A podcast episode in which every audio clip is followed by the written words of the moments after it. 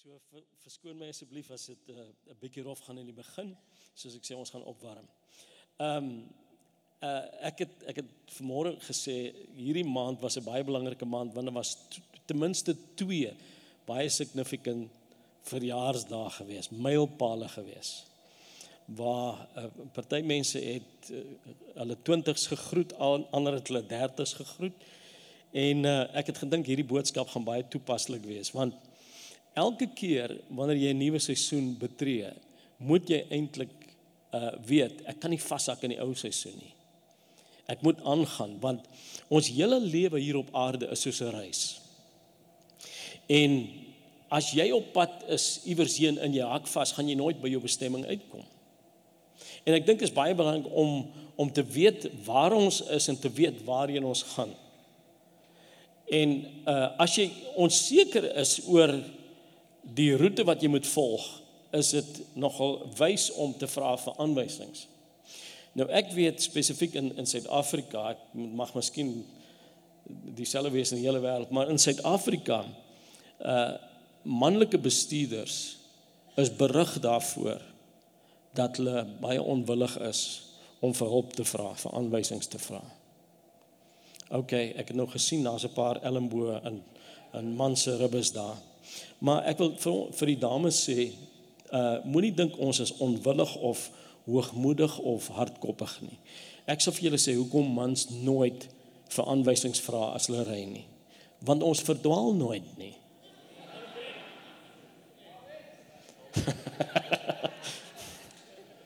ons mag dalk 'n meer interessante roete vat.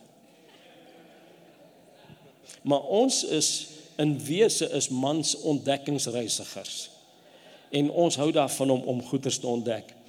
En uh party mense dink die rede waarom Israel 40 jaar in die woestyn rondgedwaal het is omdat Moses 'n man was en geweier het om vir hulp te vra. Maar in elk geval, dit is belangrik om seker te te maak van waar ons ons aanwysings kry. Ons moet die woord van God moet ons raadpleeg. Dis as ek kan sê dis ons padkaart. En behalwe die padkaart het ons 'n ingeboude GPS, God's powerful spirit. Want God se gees sal my lei en uh en en hy sal vir my wys waarheen. Maar die Heilige Gees beweeg altyd vorentoe. En so as ons na ons lewe kyk, kan ons dit in 3 eras opdeel. Ons kan praat van die verlede, die hede en die toekoms. Nou natuurlik is jy in die hede fisies teenwoordig, maar baie keer het mense alhoewel hulle hier in die hede is, is hulle in hulle gedagtewêreld vasgevang of in die verlede want daar's miskien dinge wat hulle seer gemaak het of hulle is in die toekoms want hulle is so bevrees oor oor wat die toekoms mag inhou. So daar's eintlik daar's eintlik drie dinge wat jy kan wees vanaand. Jy kan 'n gevangene wees van die verlede, 'n wonde seer kry en jy kan heeltyd daaroor top en en dink aan mense wat wat vir jou kwaad aangedoen het. Jy kan selfs 'n gevangene wees van die verlede deur heeltyd net terug te kyk na die goeie dinge wat gebeur het. En en, en nie te besef dat daar beter dinge op pad is nie. Of jy kan 'n gijslaer wees van jou toekoms, of jou toekomsvrese of jou toekomsdrome dat jy in in in die hede heeltemal nutteloos raak. Nou, ek praat altyd oor ouens wat oor oor eindtyd leer. En ek dink ons het partymal lering oor eindtyd nodig. My my eindtyd lering, my eskatologie is baie eenvoudig. Kan ek vir julle sommer dadelik sê, Jesus kom weer en ek wil reg wees as hy kom en ek wil soveel moontlik mense saam met my vat.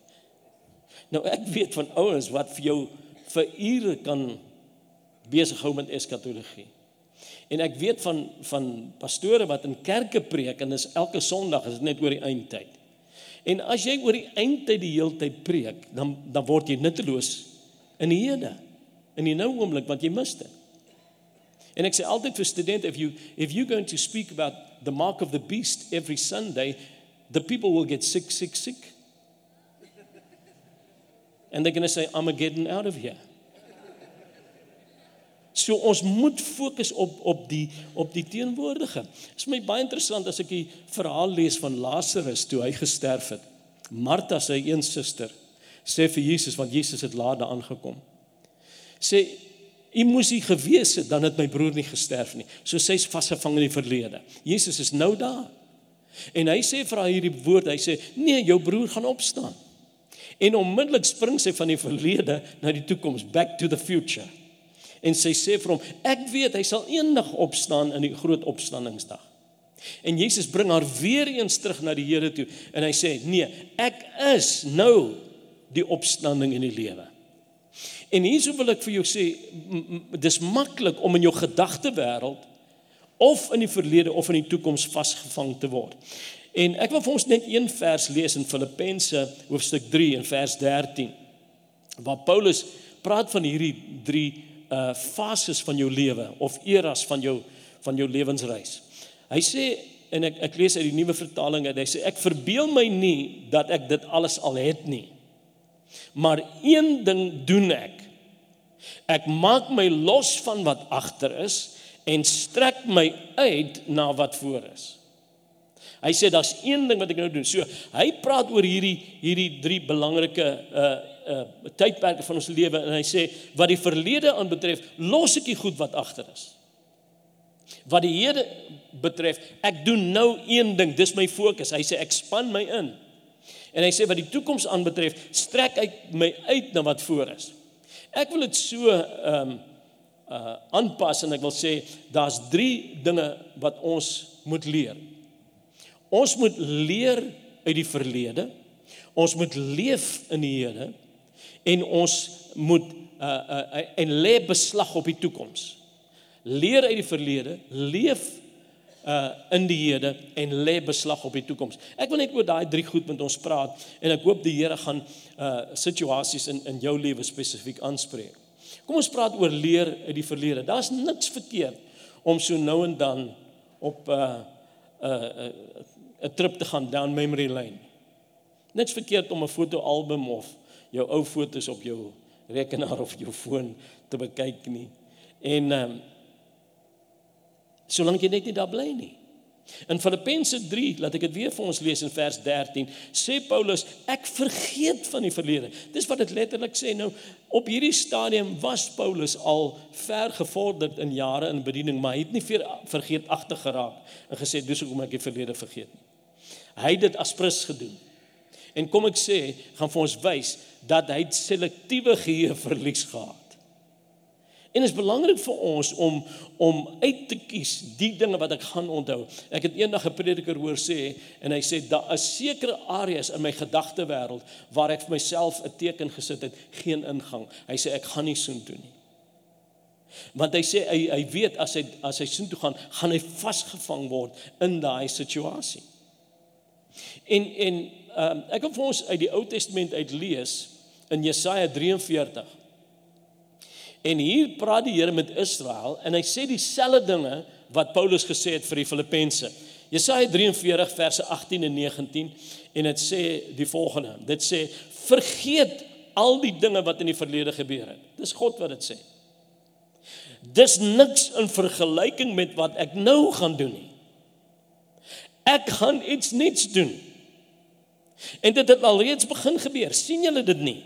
Ek maak 'n pad deur die woestyn, ek maak riviere in die woestyn. En dis wat God vir hulle sê. Maar ek ek het nogal uh uh dit interessant gevind net 3 hoofstukke verder in Jesaja 46. Klink dit amper asof die Here homself weerspreek. Want luister wat sê hy in Jesaja 46 verse 8 en 9. Hy sê onthou dit, neem dit ter harte. Dink aan wat lank gelede gebeur het. Ek is God en daar's geen ander. Ek is God en niemand is soos ek nie. Nou met groot respek gesê, is God dan de mekaar? Hoe kan hy vir hulle nou sê vergeet die verlede en die volgende sê vir hulle onthou die dinge wat gebeur het? Nee, dis presies waarvan ek gepraat het. Jy moet selektiewe geheue verlies toepas. Dis wat die Here sê. En die dinge wat jou gaan terughou, die dinge wat gaan verhoed dat jy God se vars nuwe ding gaan belewe. Dit moet jy agterlaat. Dit moet jy vergeet.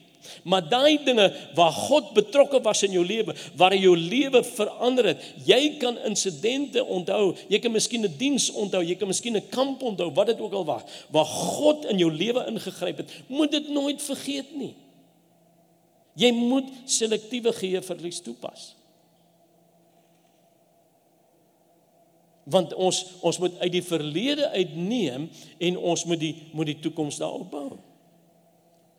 En ek het uh, ek het twee maal vir Werner vandag gesê, so hier is so sy derde keer en sy vrou is nou hier so hy hy sal dit nooit vergeet nie. Ek het hom gesê dit kan gevaarlik wees om iets uit jou verlede te vergeet. Moet nooit jou huweliksherdenking vergeet nie. het hy nog nie. Hou so aan. En en en en daar's baie dinge wat ons uit die verlede kan vat wat goed is. Nou ek gaan vir ons uh uit die verlede uit aanhaal. Ek gaan 'n paar ou stemme oproep. Ek het klaar uh Paulus die apostel uh, aangehaal in Filippense 3. Laat ek 'n ander Paulus aanhaal hier en ons ken hom beter as oom Paul Kreer wat die president was van die Suid-Afrikaanse Republiek. En hy het hierdie, ek dink is seker sy sy mees bekende gesegde wat hy gesê het uh, hy het gesê neem wat goed is uit die verlede en bou die toekoms daarop. En daar's dinge in jou verlede waarop jy kan bou, maar die ander dinge wat nutteloos is, wat waardeloos is, om die waarheid te sê, wat wat dalk ehm um, uh jou gaan te nakom, los daai goed. Vergeet dit. So daar's daar's mense wat die Here jou pad langs stuur en ek ek wil weer vir ons sê in jou lewensbestemming is saamgeweef saam met ander mense en God bring partymal mense in jou lewe in wat jy nie kan laat los nie want hulle is hulle is deel van jou geestelike bestemming. En ons moet dit kan raak sien. Daar's ander mense en ek wil nou vir jou sê, miskien van jou beste pelle, as die Here jou na die volgende dimensie toe, toe gaan, gaan hulle jou probeer terughou. En en dan moet jy 'n besluit neem. En jy moet sê, luister, ek gaan vorentoe saam met die Here en ek sal moet 'n paar dinge en 'n paar mense agterlaat. Dis nie dat jy 'n geestelike snob is nie. Maar ek wil vir jou sê, daai mense gaan soos brieke aan jou aan jou geestelike reis wees. Daar's gebeurtenisse in jou lewe soos ek sê, kosbare herinneringe en ons moenie uh, uh, dit vergeet nie. Nou nou moenie aan daai goeie goed so vashou dat jy iets niets kan beleef nie. As jy 'n lekker vakansie gehad het en jy kom terug en jy jy pak jou tasse uit, dis wat jy behoort te doen. Jy vat nie jou tasse met al die vuil wasgoed kantoor toe of werk toe die volgende dag. Jy sleep nie jou bagasie saam nie, al was dit mooi herinnering. En as party goed al al was dit goed, moet ons besef ons moet dit agterweë laat. Ons moet dit los sodat ons die nuwe ervarings van die Here kan kan belewe. En ehm um, ek weet nie of hulle vir julle gesê het dis 'n begrafnisdiens eintlik vanaand. Want ons gaan al daai goed uit die verlede uit begrawe. Ons gaan dit hier los en ons gaan dit nie probeer resurrect soos party ons 'n fake resurrection gemaak het. Ons gaan dit net hier los. ek wil vir ons 'n uh, 'n paar woorde aanhaal hier uit uh, die woorde van Thomas Dexter Jakes, beter bekend as TD Jakes.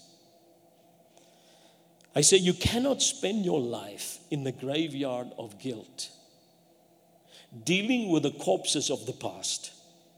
Know when things are dead. Know when to release them and bury them. If you continue to work with the dry bones of dead issues, you too will begin to decay. No amount of work will resuscitate a corpse. Sign the death certificate and bury the past. So, dis 'n begrafnisdiens vanaand hier. Ons gaan uh, ons gaan daai mislukkings en al daai goed van die verlede gaan ons te rus te lê. So hou op om te fokus uh op jou foute van die verlede, op op gebreke van gister, op ongesonde verhoudinge en en drome wat verpletter is en en ou metodes wat nie werk nie en ou onproduktiewe tradisies en gruwe en en en wrokke in en selfs jou eertydse prestasies. Ek dink ek gaan vir Werner weer vra om my te help hierson, want ek wil net vir ons iets illustreer. In Afrikaans praat ons van om 'n wrok te koester. Die Engels sê to hold a grudge against someone.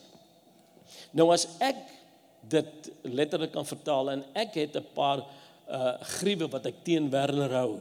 En as ek dit teen hom hou, as ek dit teen hom wil hou en hy begin beweeg, wat moet ek doen? Ek moet hom volg. Dankie Werner. As ek hom vergewe, is dit nie Werner. Partymal dink om Werner wat 'n vry man is nie, ek is vry. En partymal dink ons ons hou mense gevangene omdat ons hulle nie wil vergewe nie. Ek het nuus vir jou. Jy's die gevangene. Jy's in kettinge. En dis wat wat wat Selwyn van gepraat het. Partymal land ons in 'n tronk en ons het die tronk self gebou. En ons het onsself met kettinge vasgemaak. God wil jou vrymaak, maar jy moet vergewe. En ek het in my hart gevoel hier vanaand toe ek hier voor gesit en bid het. Daar's iemand hier en daar's iemand eh, in jou naby familie wat jou so seer gemaak het dat jy vind dit amper onmoontlik om hulle te vergewe. God sê, moenie probeer om in jou eie sterkte en jou eie krag en vermoë daai persoon te vergewe nie. Vergewe soos Christus vergewe het. Uh draw from his resources inside of you. Want jy kan dit nie doen nie. En en God sê, jy sal sien wat ware vryheid beteken. So leer uit die verlede, maar los die verlede. Do not allow past failures to deflate your dignity and do not allow past successes to inflate your vanity. Leer uit die verlede, maar los dit. Leef in die Here. Nou hierso is die laat ek fokus op op leef in die Here. Um iemand het dit so gestel, moenie jou lewe in trirad leef nie. It's good to go down memory lane on a trip, but please do not get lost in the neighborhood of nostalgia and become a, a permanent resident in the suburb of reminiscence. God wil jou aanbeweeg. In Filippense 3 sê Paulus, hy sê daar's een ding wat ek nou doen. Hy sê ek span my in. Dis wat belangrik is. Hy fokus op wat ek wil noem 'n nou oomblik. Die nou oomblik. Amerikaanse prediker met naam van Robert Schuller het dit so gestel. Hy het gesê there will never be another now. I will make the most of today. There will never be another me. I will make the most of myself. En dis in lyn met met wat Salomo gesê het, as ek sy wysheid kan aanhaal in Prediker 3 vers 1, sê hy alles het sy bepaalde uur en vir elke saak onder die hemel is daar 'n tyd. En ons moet daai nou oomblik kan raak sien. Nou so klompie jare terug het ek die voorreg gehad om om 'n Bybelstudie te hou vir uh, 'n paar van die Springbok rugby spelers. En ek het eenslag 'n SMS gekry van een van die ouens. Nou wil ek dit sê en ek wil dit kwalifiseer want ek is bang daai ouens kom soek my op. Ek dink nie so nie, maar die algemene denke is dat ouens die voorspelers hoef nie baie slim te wees nie. Vernaam as jy 'n stit is in die voorry en dit was 'n stit in die voorry. Al wat jy doen is druk. Dis wat mense dink. Maar dis nie so nie. Ek was ek was aangenaam verras toe hy vir my hierdie SM, SMS stuur met hierdie met hierdie diep boodskap. En dis wat die boodskap gesê het. The opportunity of a lifetime must be grabbed within the lifetime lifetime of the opportunity. Laat ek weer sê, the opportunity of a lifetime must be grabbed in the lifetime of the opportunity. En en dis dis werklik maar so diep. En dit, dit daar's 'n waarheid hierin, want God maak vir jou die geleentheid van 'n leeftyd oop. Daai deur staan oop, maar hy bly nie oop nie. Jy moet deurstap terwyl die deur oop is. Jy moet die nou oomblik kan raak sien. En en as jy dit mis, gaan jy baie draaie loop en dit gaan jou dalk kos om om weer by daai deur uit te kom. So 'n terugblik in die verlede mag in orde wees, maar moenie terugstaar in die verlede nie. As ek weer Salomo kan aanhaal in Prediker 7 vers 10 sê hy hierdie woorde: Moenie sê in die ou dae was dit beter as nou nie. Dis nie uit wysheid wat 'n mens so sê nie. En ek dink as Salomo vandag geleef het, mag hy miskien hierdie illustrasie gebruik het en dit so gestel het: Moenie jou kar bestuur en net in die triepie eh, speeltjie kyk die hele tyd. You cruising for a bruising.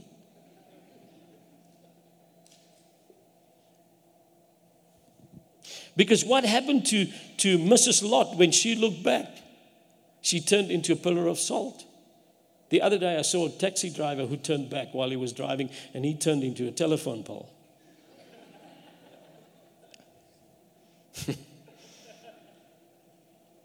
Moenie struikel oor iets wat agter jou is nie. Dit beteken jy loop agteruit. Daar's 'n goeie illustrasie. So don't be paralyzed by yesterday. Don't be uh um hypnotized by tomorrow but get mobilized for today. Dis wat God wil hê jy jy moet doen. Nou, uh ek het hierdie uh naamlose aanhaling raak geloop en dit vat dit so mooi raak. Dit sê yesterday is history. Tomorrow is a mystery. Today is a gift. That is why it's called the present. So God het vir jou 'n geskenk wat vars is elke dag. Moenie vashak in die verlede of in in jou drome of jou vrese vir die toekoms nie. Um ek wil ek wil hierdie hierdie woorde vir ons aanhaal uit uit Jeremia uit die klagliedere van Jeremia. Daar's selfs goed wat uit klagliedere uit kan kom. En hy stel dit so, hy sê uh Klagliedere 3 vers 23. Hy sê op u ontferming kan 'n mens altyd vertrou. Dis elke oggend nuut. Die Engelse vertaling stel dit so: His mercies are new every morning. Great is his faithfulness. Nou weet ek dis dis uit die verlede uit wat ek nou aanhaal en baie van julle ouens sal moet gaan Google want julle weet nie eers wat ek van praat nie. Maar daar was 'n tyd wat ons iemand gehad het wat ons die melkman genoem het. Enigiemand onthou? Die melkman, hy het melk kom aflewer by jou huis op jou voorstoep elke dag, vars melk. Of dit gereën het of dit koud was, haal of sneeu, great was his faithfulness. En as ek hierdie vers lees, dan dink ek altyd aan aan aan die melkman want want hy hy was getrou en God is getrou. Hy lewer vars genade op jou voorstoep af elke dag. Hy's getrou. En jy jy hoef nie op verlede week se suur genade te gaan nie. Daar's iets nuuts vir jou en ons moet net aanhou beweeg. Ons moet vorentoe gaan want dis wat God wil hê ons ons moet doen. Daar was 'n Romeinse digter en hy het uh, voor Christus gelewe. Hy was nie 'n gelowige nie. Sy naam was Horatius en en om waar dit sy sy volle naam was Quintus Horatius Flaccus. En sy beroemde slagspreuk is korter as sy naam want dit net twee woorde in Latyn. Carpe diem is wat hy gesê het. Wat beteken gryp die dag. Gryp die geleentheid.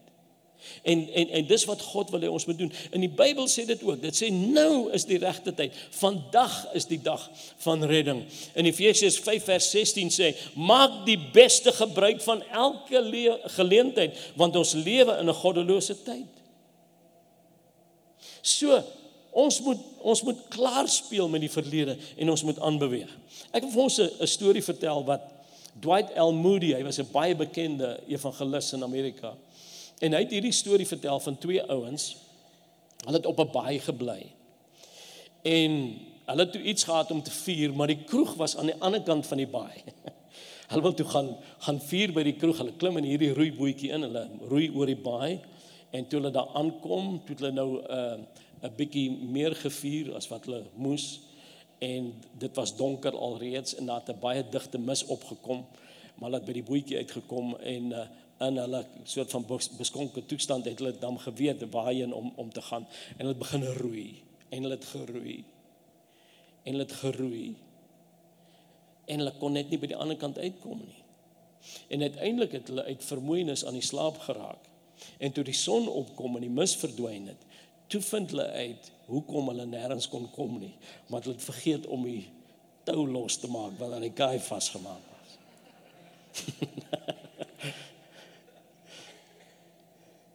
En en ek weet ek kan ek kan amper baie mense se lewe sien. En dis dis soos hulle is. Hulle roei en hulle roei, but they are still tied to the pier of yesteryear. To the docks of day gone by, days gone by. En God wil hê jy moet nie net daai tou losmaak nie. God wil hê jy moet hom sommer los sny.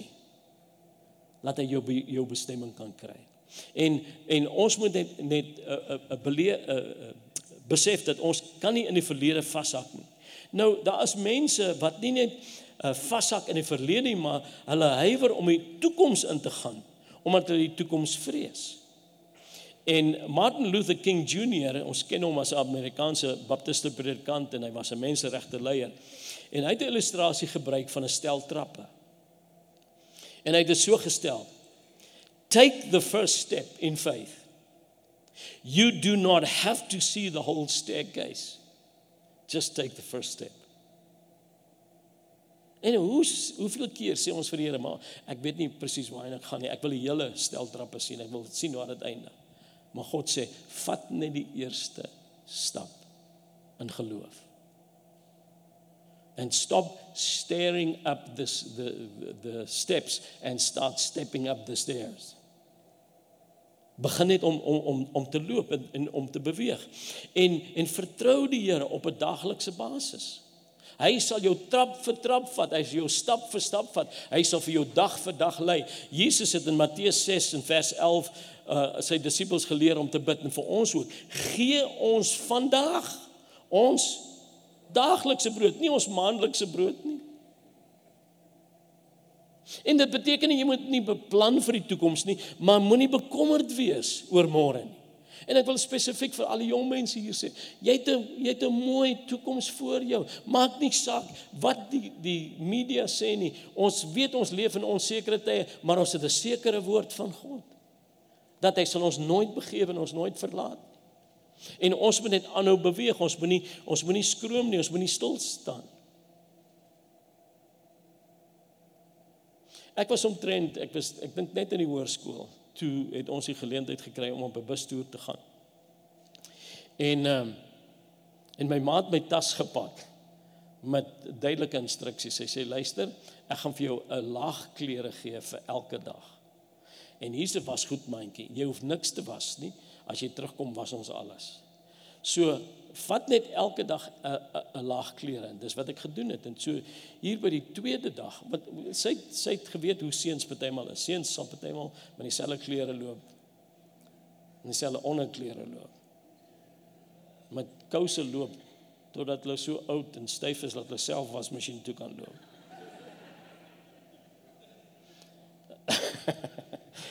Uh en en, en hier by die tweede dag toe ek weer 'n laag klere vir die derde dag wil wil uithaal, toe staan lekker goed tussenin. En dit het my so verbaas want ek het niks nodig gehad nie, want alles was ingesluit in die toer. Ek het so groot versoeking gehad om verder te loer, maar ek het nie. Dit was my 'n verrassing elke keer om biltong te kry, om om iets anders te kry. Net vir my gewys hoeveel sy aan my dink en hoe lief sy vir my is. En hier is soos wat ek vir jou wil sê. God het klaar jou lewenstas gepak. Hy het klaar jou bestemming hier op aarde uitgewerk en wat jy moet doen. En en as jy net dag vir dag in laag vir laag gaan, gaan jy uitvind dat daar party daar is waar God jou gaan seën met 'n verrassing wat jy nie nodig gehad het nie, wat jy nie voor gevra het nie, net om vir jou te sê ek is lief vir jou. En en dis hoekom ons dit net dag vir dag moet moet vat en moet vorentoe beweeg. En ek weet nie hoe akkuraat dit is nie. Iemand het het het gesê dat die uitdrukking moenie vrees nie 366 keer in die Bybel verskyn. Ek het dit nog nooit probeer tel nie. Ek dink as die Here dit eenmal gesê het, was dit genoeg. Maar 366 keer is nog interessant. Een vir elke dag en selfs vir die skrikkeljaar die die Here voorsien gemaak. Moenie vrees nie. Gaan vorentoe. Hou aan beweeg. Die regverdige sal uit die geloof lewe, stap vir stap, dag vir dag, trap vir trap, laag vir laag. Hou net aan beweeg. Ek het nou al so baie ouens aangehaal hier. Ek weet nie of ek hierdie ou eers moet aanhaal in die kerk nie in 'n preek nie. Maar ek gaan dit maar doen want wat hy gesê het is relevant. Sy naam is Johnny Walker.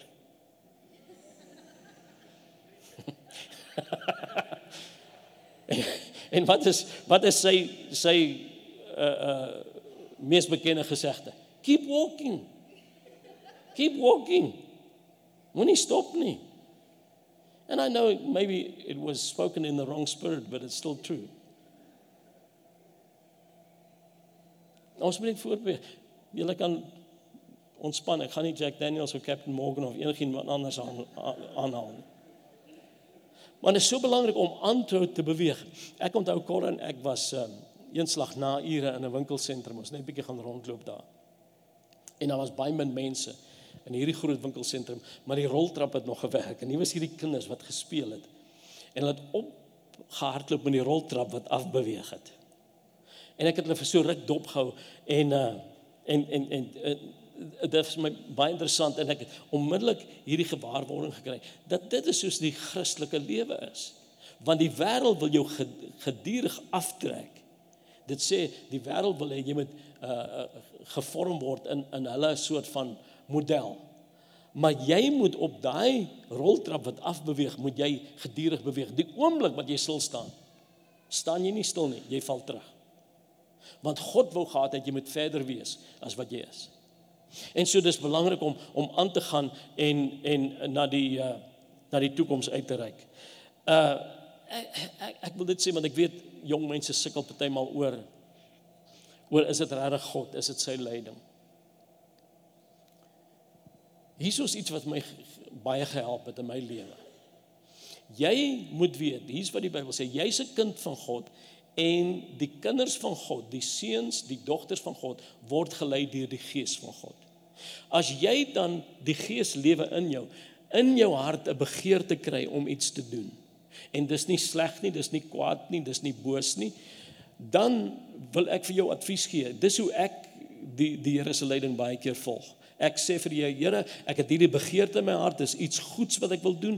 Ek weet nie of dit werklik waar U is, U leiding is nie, maar ek gaan dit as 'n groen lig sien. As U wil hê ek moet nie op hierdie pad gaan nie, verander die kleur, maak dit geel, maak dit rooi, laat ek stop. Want God sal vir jou vrede in jou hart gee. En as God nie vir jou iets nuuts sê nie, hier is nog advies.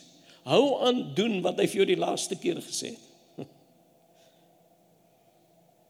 Ek ek weet selfs miskien is ek te ongeestelik. Daar's ouens wat elke 5 minute sê hulle die Here het vir my gesê. Ek's baie versigtig om dit te sê. En ek het agterkom selfs doen dit op 'n baie mooi manier en sê ek beleef, nie om net te sê God het gesê nie, want hoe kan ek stry met dit as God gesê het? So as jy nie seker is oor God se leiding nie, doen dit net. Hou aan om om dit te doen. En en moenie wag vir iets niets nie. Doen net wat die Here vir jou gesê het. Ek moet by die laaste uh beginsel uitkom. So moenie wag om eendag in jou lewe gelukkig wees nie. Lewe in die Here en dan derdens lê beslag op die toekoms. En Paulus sê hy strek homself uit na wat voor is. Hy het aanhou strek, hy het aanhou beweeg. En vir jou om vorentoe te strek, moet jy eers bepaal waar jy jouself bevind, want miskien is jy nog vasge het jy vasgehak in die verlede. En en is is belangrik om aan te beweeg en dan uit te strek en moet nooit dink dat jy en hier praat ek van geestelik en ek praat van jou persoonlike ontwikkeling, moet nooit nooit dink dat jy gearriveer het. Ek vind partymal selfs in die bediening dat daar dat daar mense is uh wat in kerke is en hulle dink as ek wedergeboorte ervaar het en ek vervul met die Heilige Gees, dis die einde, dis die einddoel. Nee, selfs die vervulling in die Heilige Gees gaan lees in Hebreërs 6 vers 1, dis deel van die elementêre beginsels van Christus. Dis nie it's not a goal, it's a gate. Jy moet jy moet vorentoe beweeg. Dis nie jou destinasie nie, dis net 'n stasie. Moenie afklim en uitkamp nie. Die trein beweeg aan. En dis hoekom wel konsternasie op die stasie is vir party ouens. En frustrasie met komplikasie. Los die verlede, leef in die Here en ryk uit na die toekoms. Helen Keller was 'n vrou wat voor sy 2 jaar oud was, het sy haar sig en haar gehoor verloor. En sy het een van die mees uitstaande persoonlikhede geword. Sy het 'n baie bekende spreker, skrywer geword. En sy het 'n stelling gemaak en dit het my nogal geruk toe ek dit gelees het. Sy sê die grootste tragedie in die lewe is nie mense is mense wat sug het maar geen visie het. Wow. Jy moet visie hê vir die toekoms. En kom ek sê visie vir die toekoms is nie net visie vir ons lewe hier op aarde nie. Dis om 'n ewigheidsvisie te hê. Dis om te weet dat dinge stop nie hier aan die einde van hierdie lewe nie. Dit gaan aan. En ek wil vir ons uh, ek, ek gaan afsluit met 'n met 'n gebed wat toegeskryf is aan Sir Francis Drake. Hy hy was die eerste Britse seevaarder wat rondom die wêreld geseil het. En ek het so 'n bietjie aan sy gebed geskaaf net om dit van toepassing te maak op ons. Maar dis nog al 'n baie ernstige gebed en en is 'n ongemaklike gebed, ek is eerlik. Want dit begin so: Disturb us, O Lord. Disturb us, O Lord, when we are too pleased with ourselves. When our dreams have come true because we've dreamed too little. when we arrived safe and sound because we sailed too close to the shore. Disturb us, O Lord, to dare more bravely and boldly to venture on wider seas where storms will show your mastery. Where losing sight of land, we shall find the stars push further the horizons of our hopes forward into the future with courage, strength, and love. Dis 'n ongemaklike gebed. Want dit sê, Here, skud my 'n bietjie. Skud my los. Maar as ek vasgehak het, het dit baie maal nodig om losgeskit te word. Ek wil vir jou sê, God wil vir jou vrede gee vir jou verlede. Hy wil vir jou geloof gee vir vandag en hy wil vir jou hoop gee vir die toekoms. Maar dan moet jy besef dat ek kan nooit vashak nie. Ek moet aan die beweeg bly. Ek wil hê ons moet staan. En ek gaan vir ons 'n 'n paar gebede doen vanaand of 'n paar vir 'n paar spesifieke situasies bid. En ek wil weer eens net sê ek ek is so bewus van van iemand wat wat seer gemaak is deur naby mense. En ek wil spesifiek vir jou bid. En ek gaan nie vir jou vra om uit te kom nie. As jy na die tyd na my toe wil kom, as jy welkom om. Ek wil nie enigiemand in 'n verleentheid stel nie. Maar ek wil hê wat julle moet doen is julle moet uh, julle moet besef dat dit is so maklik om in die verlede vasgevang te word. En daai onvergifnis hou jou gevangene. En dis die eerste ding waarvoor ek gaan bid. Iemand wat wat seer gekry het in die, in die verlede. En dan gaan ons verder bid. So as enige deel van hierdie gebed op jou van toepassing is, vat dit net, vat dit. Amen. Kom ons bid. Vader, baie dankie dat ons u woord gehoor het vanaand wat sê ek los die dinge wat agter is. En op hierdie oomblik span ek my in. Daar's een ding wat ek doen wat ek fokus. Dat ek sal voortgaan en voortbeweeg. En Here, ek bid spesifiek vir mense hier vanaand wat seer kry het. Wat in hulle harte teleurstellings, mislukkings, foute ervaar het wat te nagekom is deur iemand wat gewond is deur iemand naby aan hulle. En ek dankie dat ons nou nie in ons eie krag en ons eie vermoë nie, maar deur die wonderlike vergewensgesindheid van Jesus Christus kan ons dit vrylaat want as ons vergewe, weet ons word ons vrygelaat. En ek dank U Here dat daardie persoon die die deurbraak van U vryheid sal ervaar en elke ander persoon wat mislukkings gehad het, dat U vir hulle sal sal uh uitvat uit uit die verlede uit en in die hede in plaas. En ek dank U Here dat ons ook 'n toekomsvisie kan hê. En ek bid vir diegene wat bevrees is oor die toekoms en beangs is en en nie nie weet waar dinge vandaan gaan kom nie en, en wonder gaan ek dit maak. Ek weet u woord sê, u sal ons nooit begewe, nooit verlaat nie. U sal by ons bly tot aan die volëinding van die wêreld. En daarom dink ek Here vir 'n totale vrede, nie net vir ons verlede nie, maar ook vir ons toekoms en 'n hoop wat in ons hart is. En spesifiek vir hierdie jong mense, Here, daar's so 'n mooi toekoms voor hulle. En ek dank U dat U hulle sal lei stap vir stap, trap vir trap, dag vir dag en laag vir laag in die bestemming wat U vir hulle het in Jesus se naam. Terwyl ons hoofde gebuig is, ons oë gesluit.